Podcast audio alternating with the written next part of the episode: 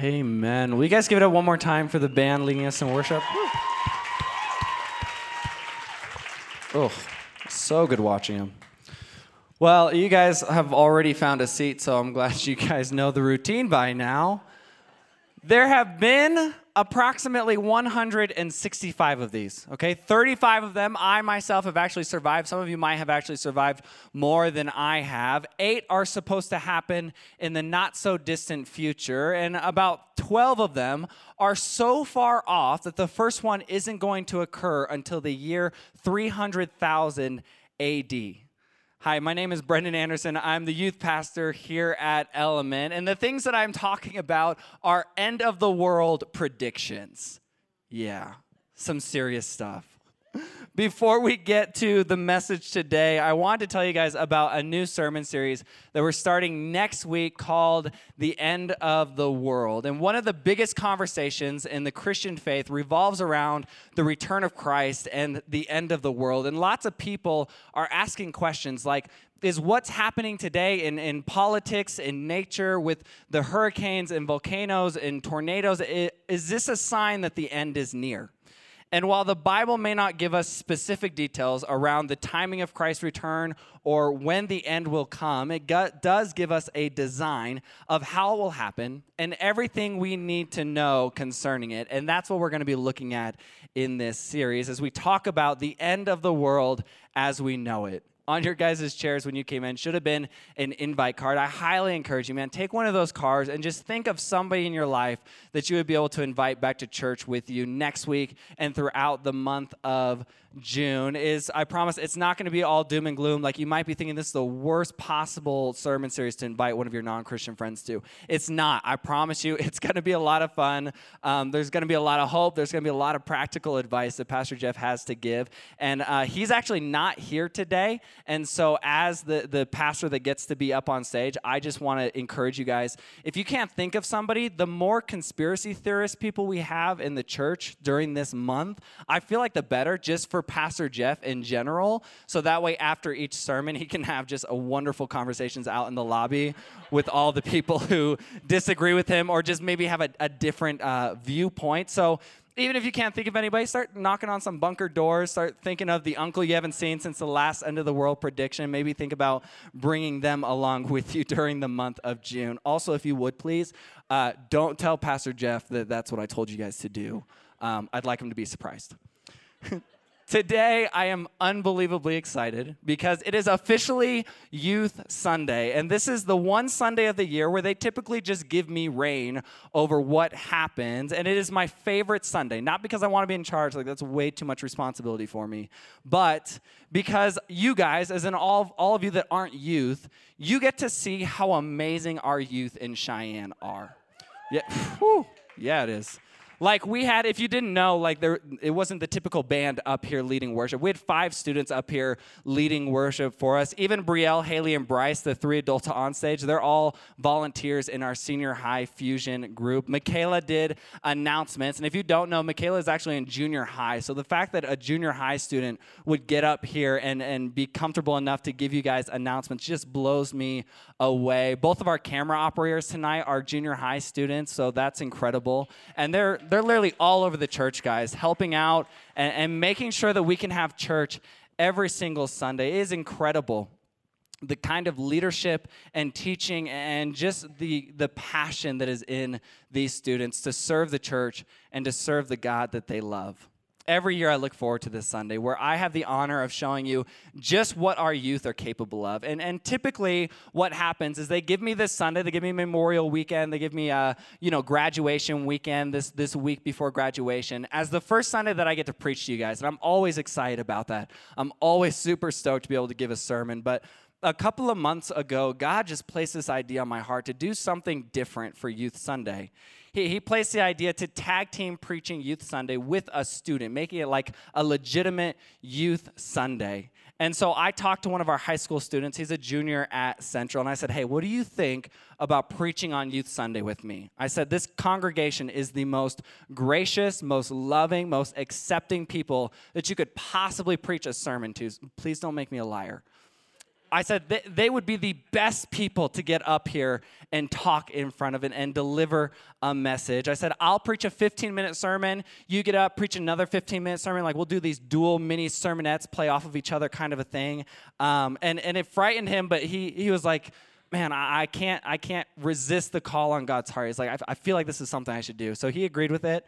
And so I cast a little bit of vision for the day. I was like, this is kind of what God's put on my heart. This is kind of the, the story in scripture I wanted to go through um, kind of just gave him a couple of ideas. And I said, why don't you go read the story? Here's, here's the passages I'm thinking of. Why don't you go read it and then write whatever comes to your mind and then come back to me and we'll, we'll talk about what this actually looks like. And uh, what he did is, is he went and he came back with a 30 minute sermon that just blew me away. So today, I have the privilege of not preaching to you guys. And instead, would you do me the honor of welcoming one of our senior high students up here to the stage?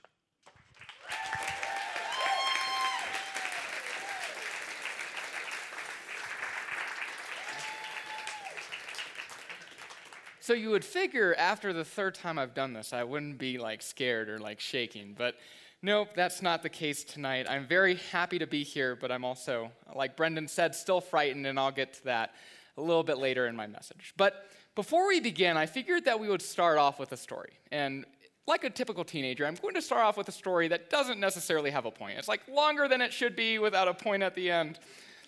But I'll just tell you the story one night I was driving, and it was probably about 9:30, 10 o'clock, and all you Cheyenne people know that once you hit about 9:30, 10, like there's nobody on the road, so you're just driving by yourself.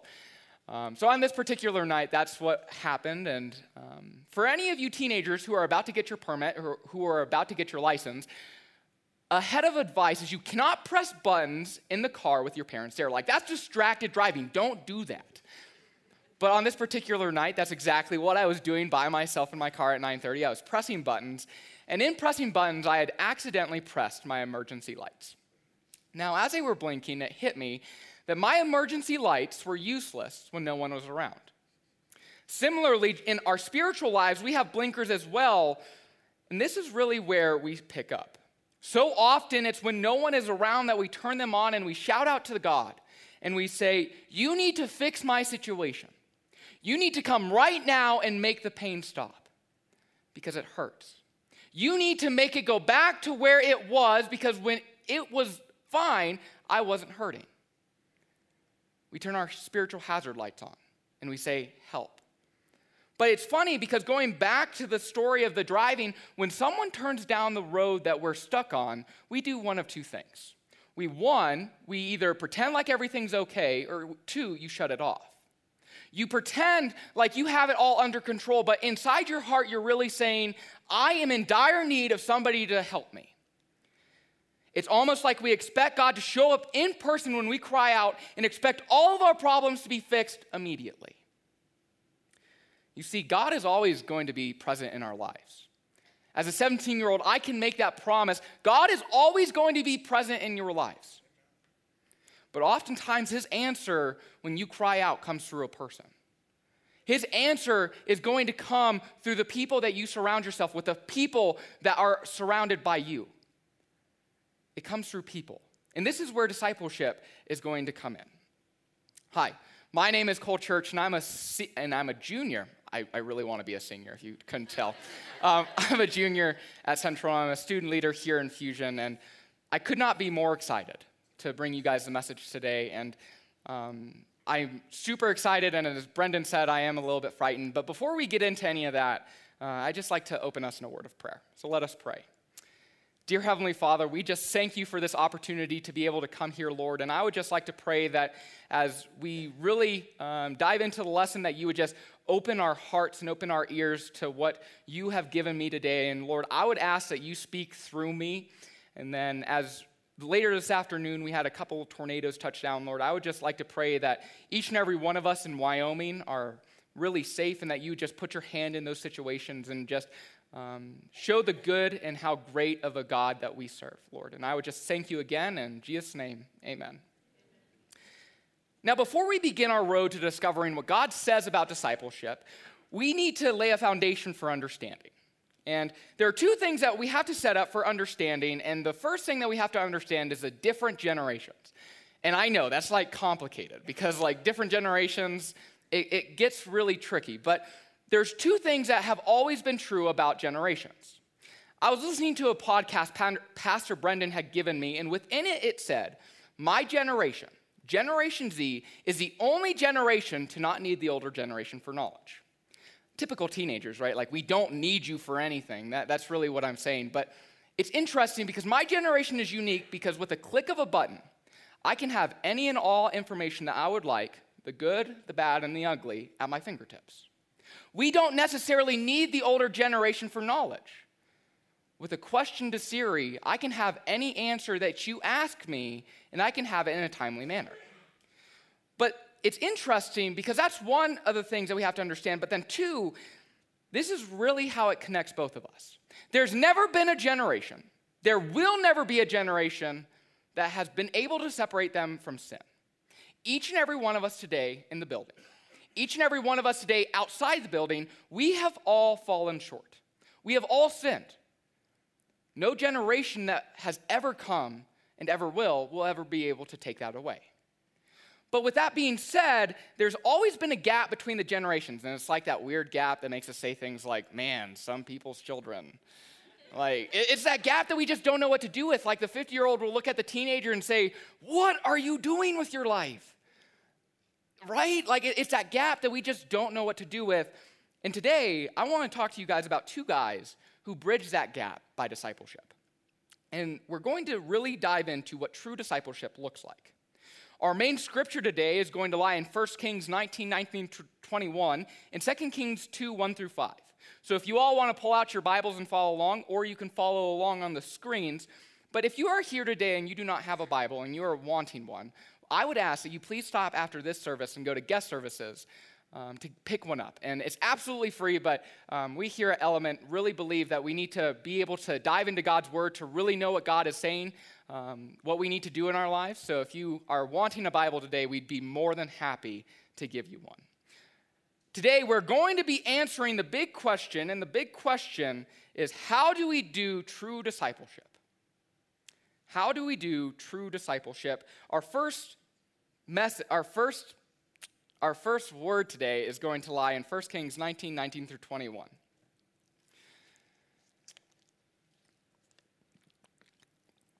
It says this So Elijah went and found Elisha, son of Shaphat, plowing a field. There were 12 teams of oxen in the field, and Elisha was plowing the 12th team. Elijah went over to him and threw his cloak across his shoulder and then walked away. Elisha left the oxen standing there, ran after Elijah, and said to him, First, let me go and kiss my father and mother goodbye, and then I will go with you. Elijah replied, Go on back, but think about what I have done for you. So Elisha returned to his oxen, slaughtered them. He used the wood from the plow to build a fire to roast their flesh. He passed around the meat to the townspeople, and they all ate. Then he went with Elijah as his assistant. How do we do true discipleship? The first point is it has to be inviting. For discipleship to work, you must be inviting. Now, we need to break this down because there's definitely a couple of things that we need to remember. For Elisha, he would have been having a good life. Now, let me expand on that. Not only would he have been having a good life, but there was nothing that he needed. He had a house, he had food, he had a family, he had oxen. Anything that you would consider necessary, he had in his life. He did not need anything, but that's where Elisha's story gets unique because he had everything that he needed, but he was missing something that he wanted. That is evident because I don't know about you, but if I were to ask you, or you were to ask me to go and burn all your stuff and follow you, I would look at you and be a typical teenager and say, Yo, that guy's crazy. Like, he doesn't know what he's talking about. I have a lot of valuable stuff. I'm not gonna go burn it. I'm not going to just up and leave my life. I have everything I need. But that's where Elisha's story gets interesting because he was willing to go and burn everything that he had. He was willing to go and give up everything he had because he didn't have what he wanted. Something was missing. He was not where he needed to be, and that's evident through him again doing the actions. For all people, though, we have at some point in our lives have said to ourselves, I feel lost. Like, we know that we should fit in somewhere, but we just don't know where that is. For teenagers, that happens often. I know that I fit in somewhere in the world, but man, that's like, I don't know where in the world I fit in. And for a lot of people, it's the same way. Elisha, like most of us, was looking for something to fill his life, looking for something to fill his heart. Fun fact, kind of uh, lightening the mood. Fun fact, uh, as a teenager, since I talk so much about the internet, I figured that I would go on eBay and find the most crazy things that you could buy. And it's funny because with the end of the world coming up, the first thing that popped up was you can buy a UFO detector for $75. I don't know why you would need a UFO detector, but, but you can buy it on eBay. The next funny thing, and this was probably the most outrageous to me, but the next thing that you can buy on eBay is an imaginary friend. And would you believe that this imaginary friend, this one man's imaginary friend, sold for $3,000? Now, listen, like I had a lot of imaginary friends. If I knew I could sell them on the internet, like we would be different, right?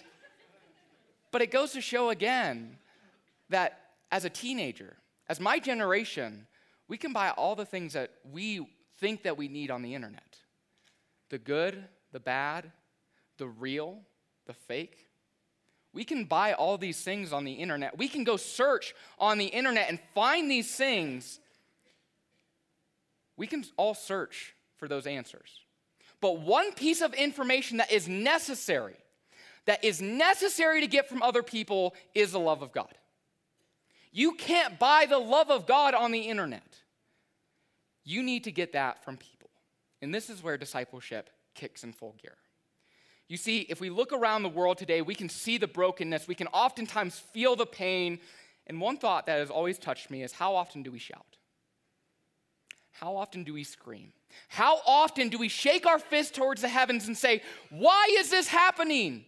God, why aren't you doing something? Why, why, why, why? We shake our fist and we yell. We have heat in our hearts and we say, Why? And if you listen, God's answer is always the same. His answer is He sent you. We can try today and blame God and tell Him all the things that are broken, but what are we doing to fix it? If it is true that we need to be more like Christ, how are you pursuing that? Are we serving like Christ did? Are we teaching like Christ did? Are we discipling like Christ did? Jesus, our best example, came down and he did. Didn't ask any questions. He came down, he knew what he had to do, and that's what he did.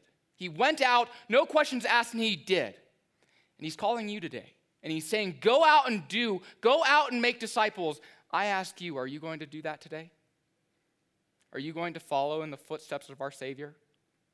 Go out and do. People are struggling to find that answer and where they fit in, teenagers especially, and really it might just be as easy as the invitation that we see from Elijah. What if the person sitting next to you today just needs to know that they are not alone?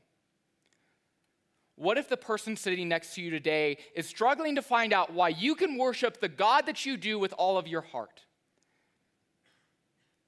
As Jesus came down and he showed us his invitation in Matthew 4 18 through 22, let's just look at what Jesus did. One day, Jesus was walking along the shore of the Sea of Galilee. He saw two brothers, Simon, also called Peter and Andrew, throwing a net into the water for they fish for a living. Jesus called out to them, Come, follow me, and I will show you how to fish for people. And they left their nets at once and followed him. A little farther up the shore, he saw two other brothers, James and John, sitting in a boat with their father Zebedee, repairing their nets. And he called, to, he called them to come too. They immediately followed him, leaving the boat and their father behind. A real quick note on this is these four men were all willing to leave their lives. Immediately, when Jesus asked them to follow, they got up. It was an invitation. It was, it was inviting. It was discipleship at its first step. I think so often that we get this idea in our head that we can't help anyone, right? Like we oftentimes say, if only you knew my past, no one in their right mind would ever listen to me. Not that teenagers listen, anyways, but still. We say to ourselves, if only you knew what I have done, If only you knew, if only fill in the blank, I can't do this. But we fail to see the bigger point that we are all broken. There's not a single person in this room that is not broken, but through Christ, through Jesus, we are made whole. If we want the church to grow, we cannot be afraid to go out and invite people to come alongside us. If we only focus on building a church full of saved people, man, we are missing a huge point that Jesus left. The church, as great of a place it is, was never supposed to be a sanctuary of the saved. The church was never supposed to be a sanctuary of the saved, it was supposed to be a hospital for the hurt. We can't get those flipped. Jesus came to those who were sick. Jesus came for the sinners. Jesus came for the people in pain who were hurting. He came for you. Jesus died on the cross for you. Don't exclude yourself from the gift that our God is trying to give you today. We can't be afraid of the sinners. We can't be afraid of the people. It has to be inviting because discipleship at its finest is going to be uncomfortable. God did not say, stay where you are and disciple people near you. No, He said, go out and make disciples. Go out and do. That was His command to us go out. We can't do that in our comfort zone. It has to be uncomfortable because God does not stay in the comfort zone, He works through the uncomfortable. Invitations are the first step that we need to make, and it will all look different for everyone. For Elijah, it was throwing a cloak around Elisha. And if that's your MO, man, like go throw cloaks around people. For Jesus, it was going out and saying, Come, follow me. Whether you go fishing with someone or you invite them to coffee, inviting people to come alongside you is the first step of discipleship. It's necessary for discipleship to begin. We'll now jump over to 2 Kings 2 1 through 7.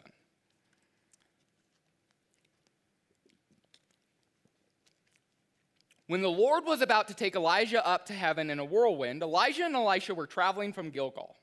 And Elijah said to Elisha, Stay here, for the Lord has told, who has told me to go to Bethel.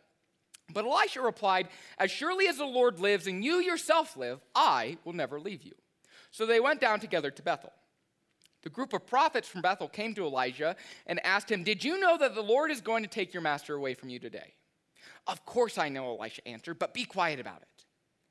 Then Elijah said to Elisha, Stay here, for the Lord has called me to go to Jericho. But Elisha replied again, As surely as the Lord lives and you yourself live, I will never leave you. So they went on together to Jericho. Then the group of prophets from Jericho came to Elisha and asked him, Did you know that the Lord is going to take your master away from you today? Of course I know, Elisha answered, but be quiet about it. Then Elijah said to Elisha, Stay here, for the Lord has called me to go to the Jordan River. But again, Elisha replied, As surely as the Lord lives and you yourself live, I will never leave you. So they went on together. Fifty men from the group of prophets also went and watched from a distance as Elijah and Elisha stopped beside the Jordan River. So, true discipleship, it's inviting and it's intentional. The first thing that we have to realize is that Elisha was not given the orders through the word, stay here, for the Lord has called me to go to Bethel. Those weren't a command. It wasn't like, if you don't stay here, then like there's gonna be a punishment. Like he wasn't disobeying anything. It was more of a test, though, to see if Elisha would follow.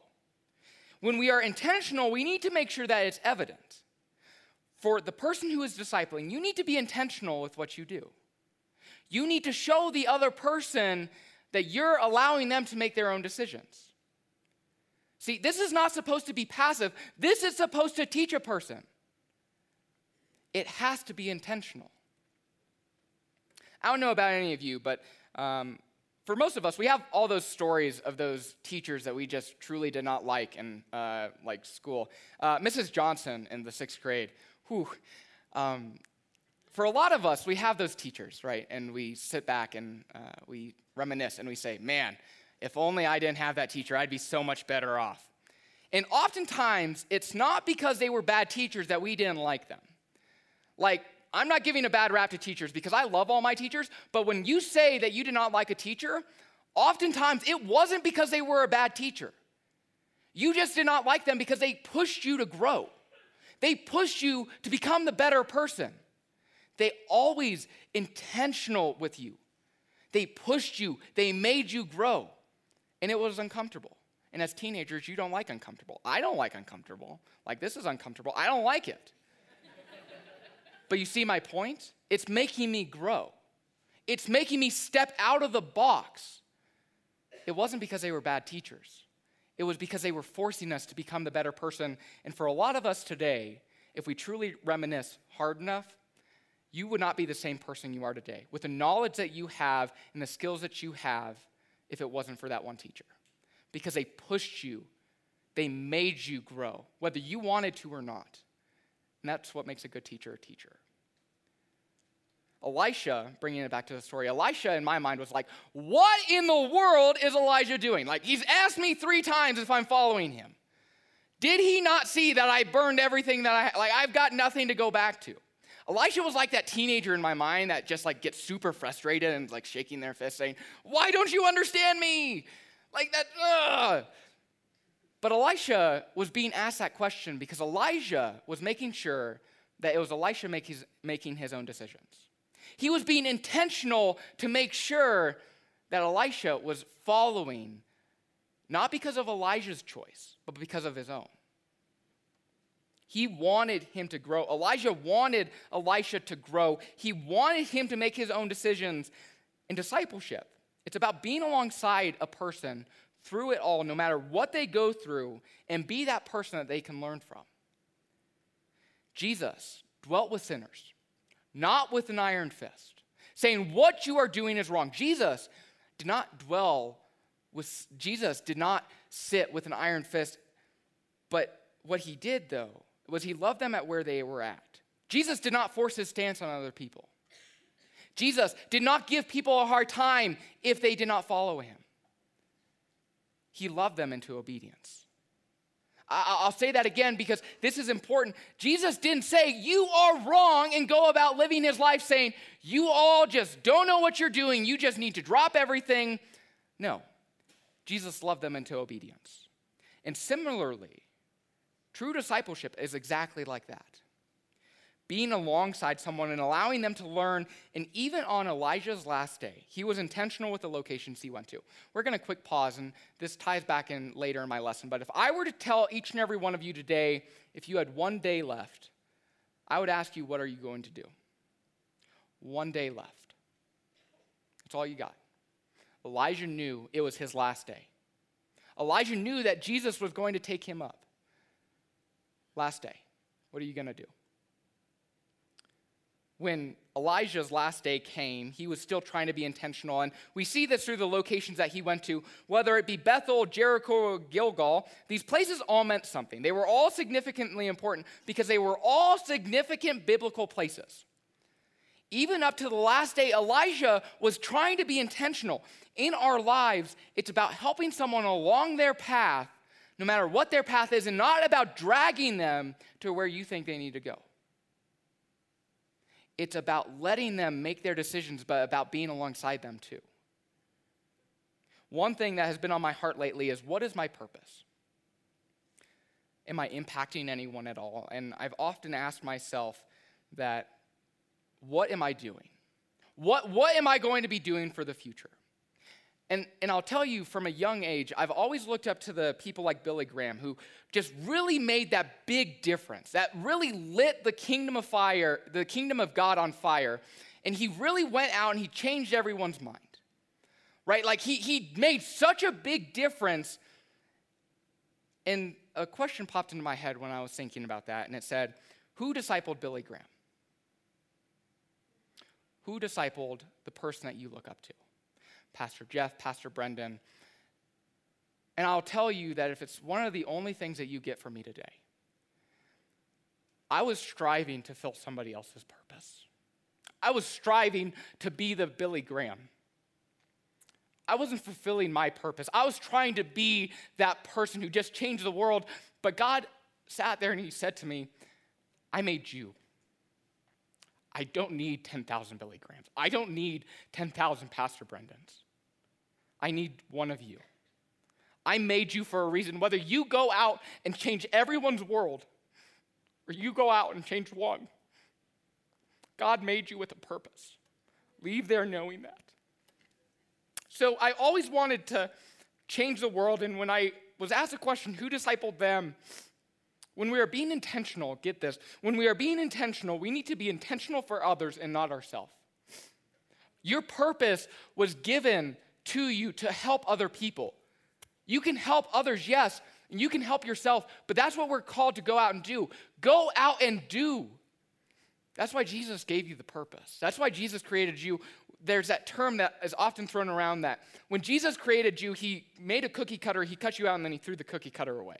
Like, it's kind of funny, it's kind of cheesy, but there's truth to that because Jesus made one, one of you. That's it. You're unique. End of story. You can't argue that with me. As a 17 year old, I know I'm unique. I oftentimes think the world revolves around me. That's not true. But the point is, God made each and every one of you with a purpose. He made each and every one of you unique. When you're being intentional, be intentional for others, not yourself. God sent his son intentionally to save us from our destruction. Get that. God, all of his knowing wisdom, sent his son to save us from our destruction. Be intentional. Elijah made sure it was Elisha making his own decisions. And when you see someone with their hazard lights on, when you see someone crying out for help because they are in pain, please do not let that opportunity pass. Because you can show the love and the greatness of the Lord that we serve. After inviting people to come stand beside you, you have to be intentional to make sure that discipleship continues. The last passage that we'll read today is 2 Kings 2 7 through 15. And it says this 50 men from the group of prophets also went and watched from a distance as Elijah and Elisha stopped beside the Jordan River. And then Elisha, and then Elijah, excuse me, folded his cloak together and struck the water with it. The river divided, and the two of them went across on dry ground. When they came to the other side, Elijah said to Elisha, Tell me what I can do for you before I am taken away. We're going to quick pause here because we see here that Elijah, even in his last few minutes, was being intentional. So remember when I asked you if this was your last day, what would you be doing? I asked you a different question, and the question says this If you had five minutes, five minutes left, what would you be doing? You have five minutes left. That's it. Nothing more, nothing less. You have five minutes. There's not a person in here who would not try and go out and live those five minutes like it was their last. So, in discipleship, it's interesting because in discipleship, we need to disciple like we have five minutes left. We need to go out and disciple like somebody's eternity relies on it because oftentimes it does. Elisha was looking for the, in, looking for the inviting person. He was looking, he wanted something more. Five minutes. Are you going to do what God has called you to do? Five minutes. When you disciple, disciple like you have that left. Leave it all on the field. Give it 100%. Picking back up in the scripture, and Elisha replied, Please let me inherit a double share of your spirit and become your successor. You have asked a difficult thing, Elijah replied, but if you see me when I am taken from you, then you'll get your request. But if not, then you won't. As they were walking along and talking, suddenly a chariot of fire appeared, drawn by horses of fire. It drove between the two men, separating them, and Elijah was carried into a whirlwind into heaven. Elisha saw this and cried out, My father, my father, I see the chariots and the charioteers of Israel. And as they disappeared from sight, Elisha tore his clothes in distress. Elisha picked up Elijah's cloak, which had fallen when he was taken up. Then Elisha returned to the bank of the Jordan River. He struck the water with Elijah's cloak and cried out, Where is the Lord, the God of Elijah? Then the river divided, and Elisha went across. When the group of prophets from Jericho saw from a distance what had happened, they exclaimed, Elijah's spirit now rests upon Elisha. And they went to meet him and bowed to the ground before him. What is true discipleship? It's inviting, it's intentional, and it's involved. Earlier this year, on the coldest day of the year, uh, there's a point to that. Uh, coldest day of the year, I had to come pick something up from Brendan, and um, in doing so, I had accidentally gotten a flat tire. And when I tell you that your tire has a mind of its own, you just wait until next year when it's the coldest, rainiest day of the year and you're gonna get a flat. Like, I guarantee it. Like, that's how tires work. They don't go flat on the really hot days where it's be like, yo, I could really change a tire right now. No, that's not how that works. So, there's truth in the statement about what happened, and um, there's a lot of ideas of what discipleship is. And within this example, there's a lot of truth about what true discipleship is. You see, I knew how to change a tire. Like, I really did. I could tell you all the information needed to change your tire. I could tell you all the tools, I could tell you all the processes. But if you were to ask me if I'd ever actually changed a tire, like the answer is no. I had never actually done that. I could YouTube it, find out everything that I needed, but I couldn't put it to practical use. Needless to say, Pastor Brendan helped me change it, and would you believe, like that guy, like that small, skinny guy, can change a tire like really fast. Like that cold would do something to somebody, and like he proved it. It was like done in five minutes. It was outstanding. But a lot of the discipleship in this time is not going to be new information to the people that you give. Right? Like my generation is full of know-it-alls and not do-it-alls. I could, like I said, I could tell you all the information. I could YouTube it and I could tell you everything that you needed to know. But if you asked me to do it, I'd be like, I'll be the manager, man. I'll give you the tools and you you do it yourself. But it's about allowing them, and it was about allowing me to have hands on experience, right? Like, I can now confidently change a tire, not because of all the information that I had, it was because I had hands on experience. A lot of the knowledge that my generation contains is useless unless put to practical use. It's just words, it's just books unless I use it in life, it doesn't mean anything. But that's where you guys come in. And, and, it's interesting because it's not a pastor standing up here saying, because I disciple, you need to go out and disciple. I'm saying, because I know that I need to be disciple, discipled, you need to disciple me. You need to disciple people like me. You need to disciple my generation. We are in dire need of people to come disciple us. It's flipped roles at this point, bringing it back to the story, at this point in Elisha and Elijah's story, they would have been together for 10 years. The bond that they would have formed must have been grand. And for Elisha, when he saw Elijah split the water, he saw the works that he did, hence he wanted some of his spirit. But not some of his spirit, he wanted double share of Elijah's spirit. Like he wanted double time what Elijah already had. Hence, it was a very big question to ask, um, but it was made possible but it's interesting on the share of the Spirit because Elisha was able to do the same thing once he inherited that Spirit. He was able to split the water. He had 50 prophets come and bow to him because they saw that Elijah's Spirit now rests upon Elisha.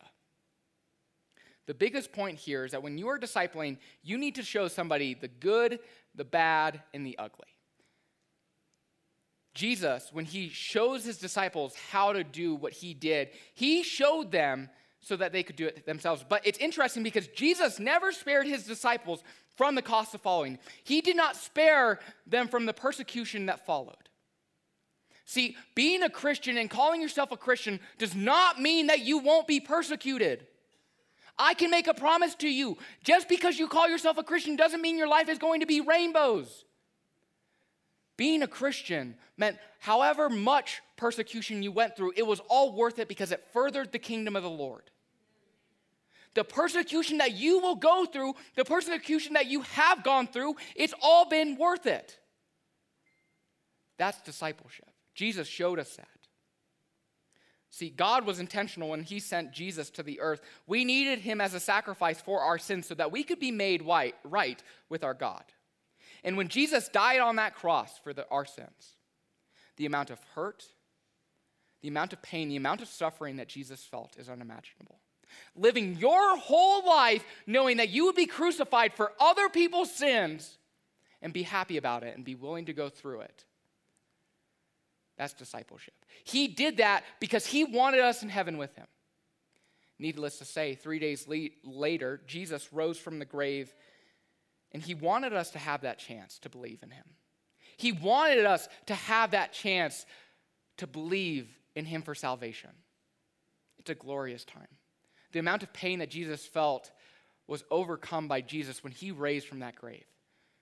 Because when he said, when he rose, it meant that we were all cleared of our debts.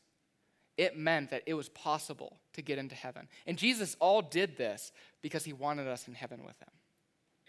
What a glorious example.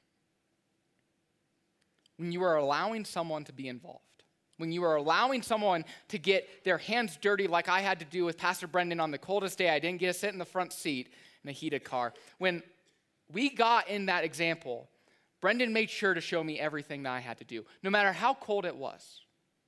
When you're allowing someone to come alongside you and get involved, it's okay to make mistakes. It's okay to not be perfect. This was never supposed to be perfect, but the only way to make it better is to keep at it. Truth be told, I like to talk, and I like to talk a lot. And the first question that you're probably asking yourself is how do my parents deal with it? And they don't. But beside that, being in speech and debate has always, it's talking has always really been in me. And before I came up here to do this, I'll, I'll be honest and say that I was frightened, like Brendan has said. And I'll open myself up further and say, even standing up here, as confident as my voice may sound, I am shaking on the inside. I am scared because there's this small voice in the back of my head just like chirping every time I say something and saying, What if you aren't good enough? What if the words that you wrote down aren't going to be heard by the congregation? What if you're not good enough? And I'll get to somebody after a time. After hearing that a couple of times, I'll get to anybody. The occupations that you guys have been in, the occupation that you will go into, the worst thing that you could say to yourself is, What if you're not good enough? What if you don't survive the cut? Satan puts these lies into our head.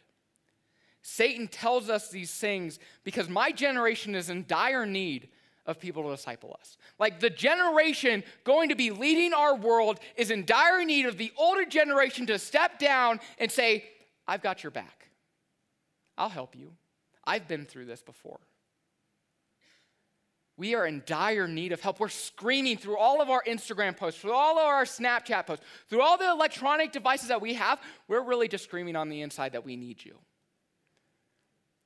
We're screaming on the inside that we need you.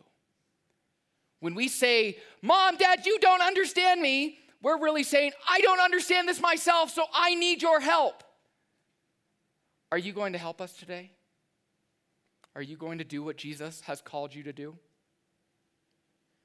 He says this because my generation is in need. And now, look, I, I, know that teenagers are difficult. Like, we wouldn't be called teenagers if we weren't. Like, let's be real with ourselves. That saying comes with a lot of difficult situations. But Satan tells you all these things because discipleship, no matter who you are discipling, furthers the kingdom of the Lord. You don't have to be perfect to disciple someone, you don't have to not mess up. You just have to show the other person that they are worth it. And with inviting people and with intentionality, it all comes together with involvement. When it's all said and done, and when we leave here today, we need to take away that discipleship is necessary. We need to take away that God sent his son to die on the cross for us, and God made us with a purpose. Each and every one of us. He didn't just want your neighbor, He wanted you. He called you for great things, whether it be to change everyone's world or whether you change just one people's, one person's world. You are called to do that. Jesus came down to show us how to do that.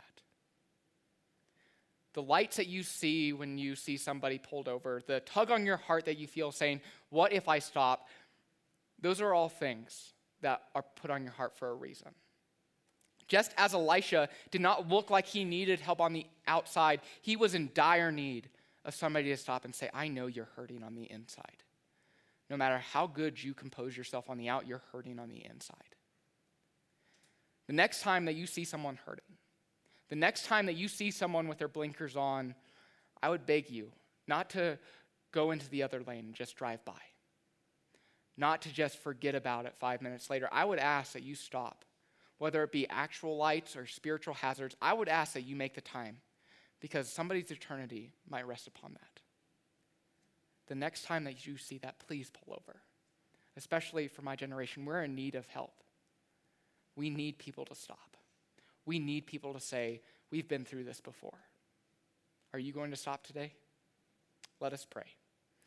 Dear Heavenly Father, I would just like to thank you for allowing us to come here today, Lord. And I would just pray that as we leave here, that you would put safety in each and every one of our lives, especially for the um, tornado victims. If anything was hurt, if any person is hurt, Lord, I would just like to pray that you put safety in their lives and that you put the, your hand in that situation. And Lord, I would just like to pray again as we leave here that you would have placed something within our hearts, that we would go out and we would be willing to disciple someone, even if it's just that one. Lord, I thank you again, and please allow safety for each and every one of us as we travel out of the building today. In Jesus' name, amen.